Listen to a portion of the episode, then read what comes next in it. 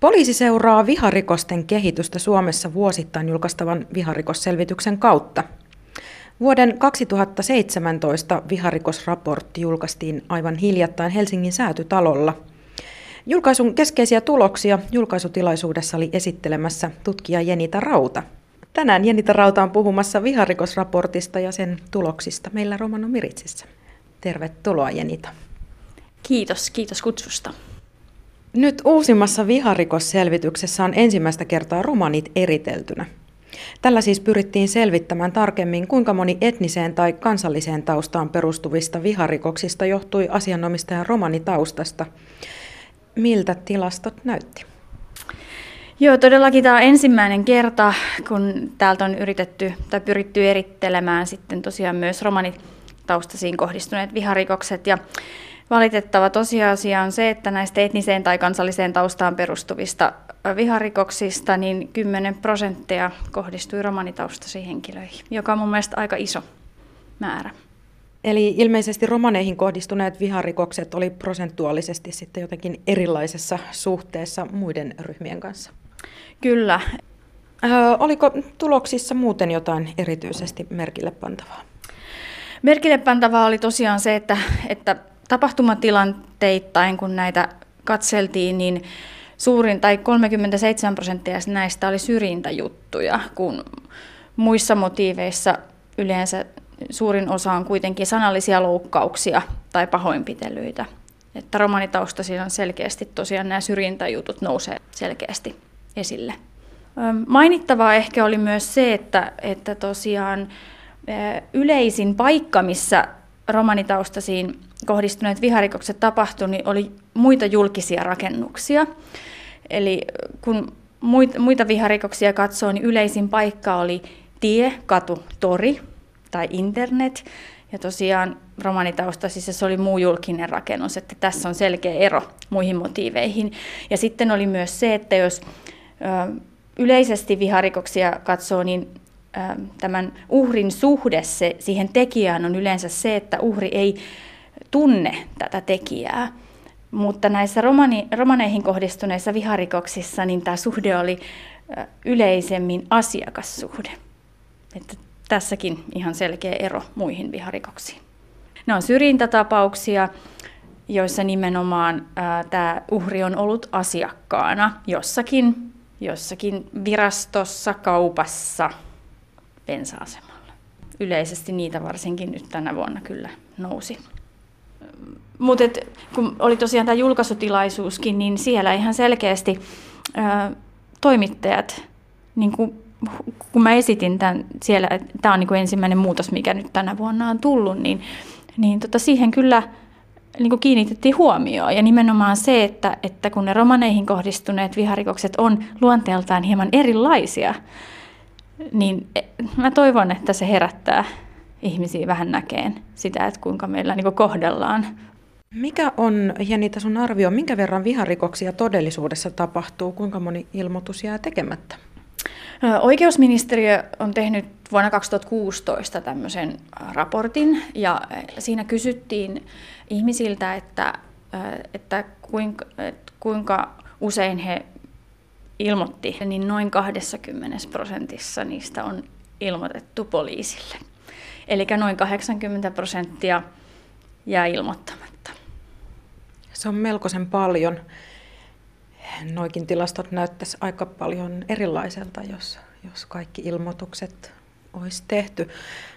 Mitä, mitä sä ajattelet siitä, miksi on tärkeää, että niitä ilmoituksia tehtäisiin? No ensinnäkin sen takia, että me nimenomaan, päästäisiin kiinni siihen, että kuinka paljon niitä oikeasti tapahtuu. Ja, ja tavallaan se, minkä takia nimenomaan viharikoksista pitää ilmoittaa, juuri se, että se ei kohdistu vaan siihen yksilöön, vaan sen, tämän yksilön kautta myös siihen muuhun yhteisöön. Ja sitten tavallaan se horjuttaa sen yhteisönkin luottamusta sitten taas muuhun yhteiskuntaan. Että se on paljon tavallaan isompi se vaikutus kuin pelkästään siihen yksilöön kohdistunut vaikutus. Onko viharikosten määrä noussut tai laskenut? Minkälaisessa Suomessa me tällä hetkellä eletään? Mikä on suuntaus? No vuonna 2015 meillähän oli semmoinen iso piikki, eli oli tosi paljon kasvua viharikoksissa. Ja sen jälkeen ne on tullut alaspäin. Ne on tasaantunut, sanotaanko niin, että ollaan niin kuin, vuoteen 2016-2017 aikalaisissa samanlaisissa määrissä. Mutta sitten toisaalta, vaikka ne on tasaantunut, ne on jäänyt kuitenkin korkeammalle tasolle kuin ennen sitä vuotta 2015. Ei se ole sen piikin jälkeen laskenut kuitenkaan sitä aikaisemmalle tasolle. Entä milloin tai millä perusteella rikoksesta tulee viharikos? Minkälaisin perustein esimerkiksi pahoinpitely muuttuu viharikokseksi? Pahoinpiteltä oikeastaan sanotaan aloitetaan siitä, että ihan mikä tahansa rikos voi olla viharikos. Siinä tapauksessa, jos se motiivi tosiaan liittyy siihen tämän uhrin etniseen tai kansalliseen taustaan, hänen uskontoonsa tai elämä, elämän tai no, vakaumukseen, seksuaaliseen suuntautumiseen, sukupuoli-identiteettiin, sukupuolen ilmaisuun tai vammaisuuteen.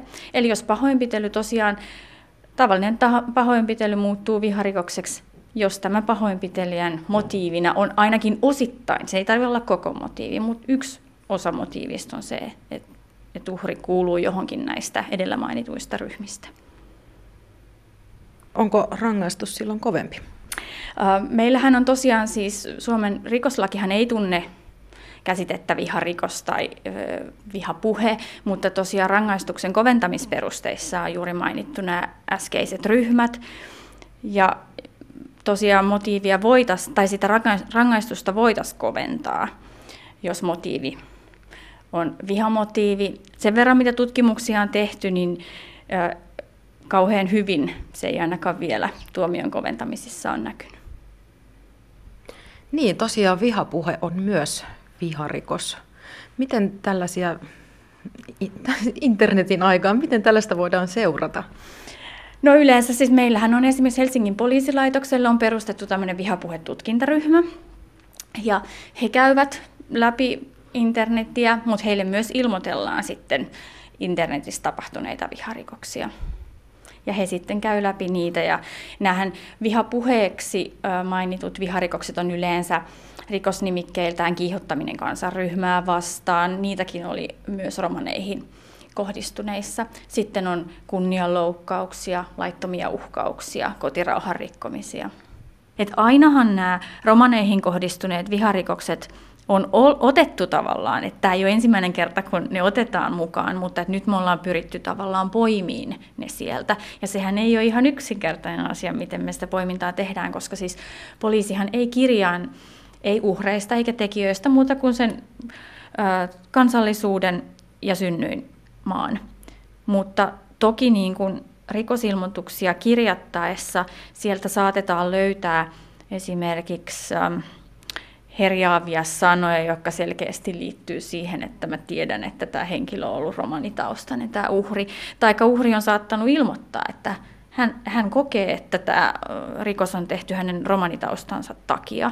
Ja tämmöiset me ollaan sitten poimittu sieltä, että se on ihan, ihan käsipeliä ollut. Ja, ja se, niin sen mä ehkä haluan vielä nostaa esille, että, että nimenomaan nämä, jotka tässä raportissa nousi, ne oli niin kuin suomalais, tai niin kuin Suomessa, Suomessa asuviin Suomen kansalaisiin kohdistuneet, että nämä ei ollut esimerkiksi Romaniasta tulleet romaneet. Niin se ainakin, että täällähän oli siis niin kuin, äh, myös viisi, äh, viisi tapausta, missä oli siis kiihottaminen kansanryhmää vastaan internetissä juuri nimenomaan romanitaustaisia kohtaan. Että nämä kiihottamiset kansanryhmää vastaan niin kolminkertaistu muutenkin vuonna 2017, mutta mun mielestä toikin on aika hälyttävää, että, että noitakin on viisi niistä.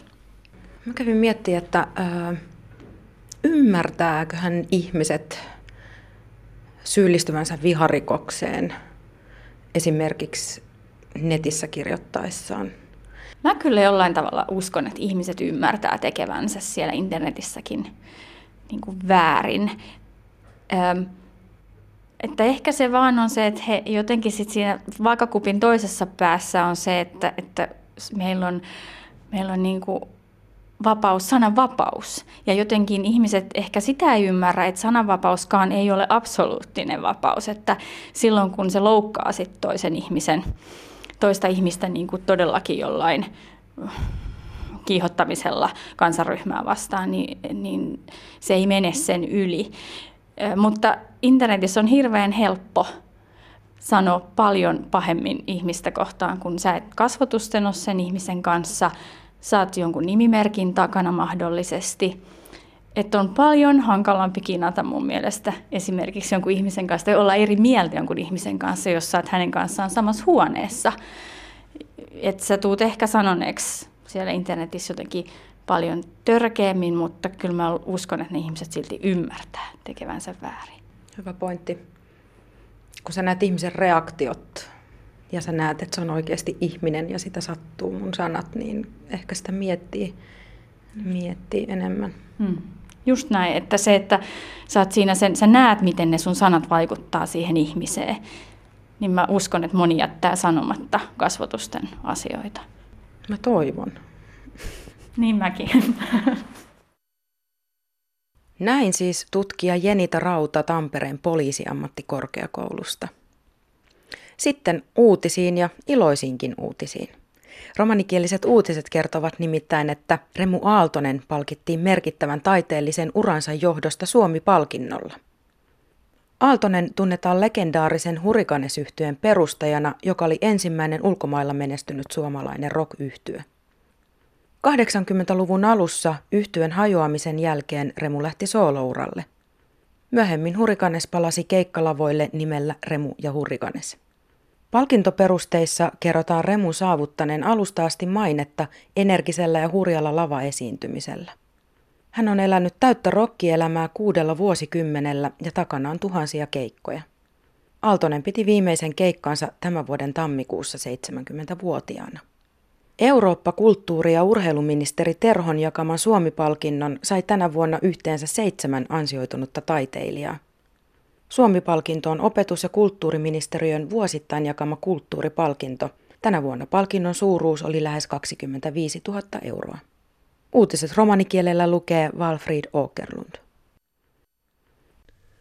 Tsihko juulakotsonesko kvellatumenge. Musiikero Remo Aaltonen liias fintiko nispeske.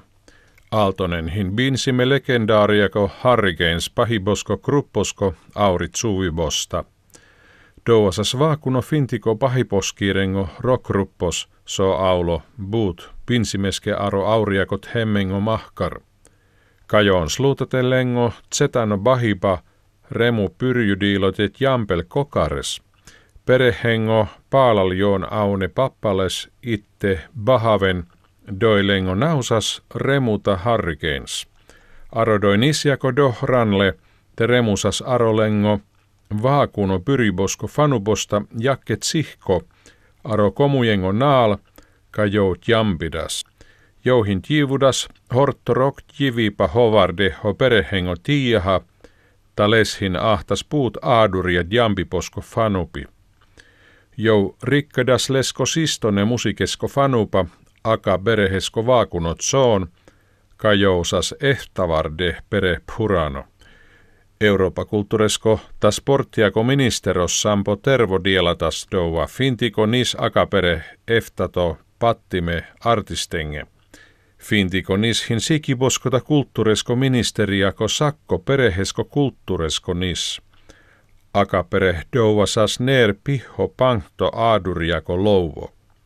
Romana miritskammalla buut pahtremu aaltoseskelesko pattime nisjata. Saaralats tumenge kaale, motumengo juulako tia ahel freidimenta latso.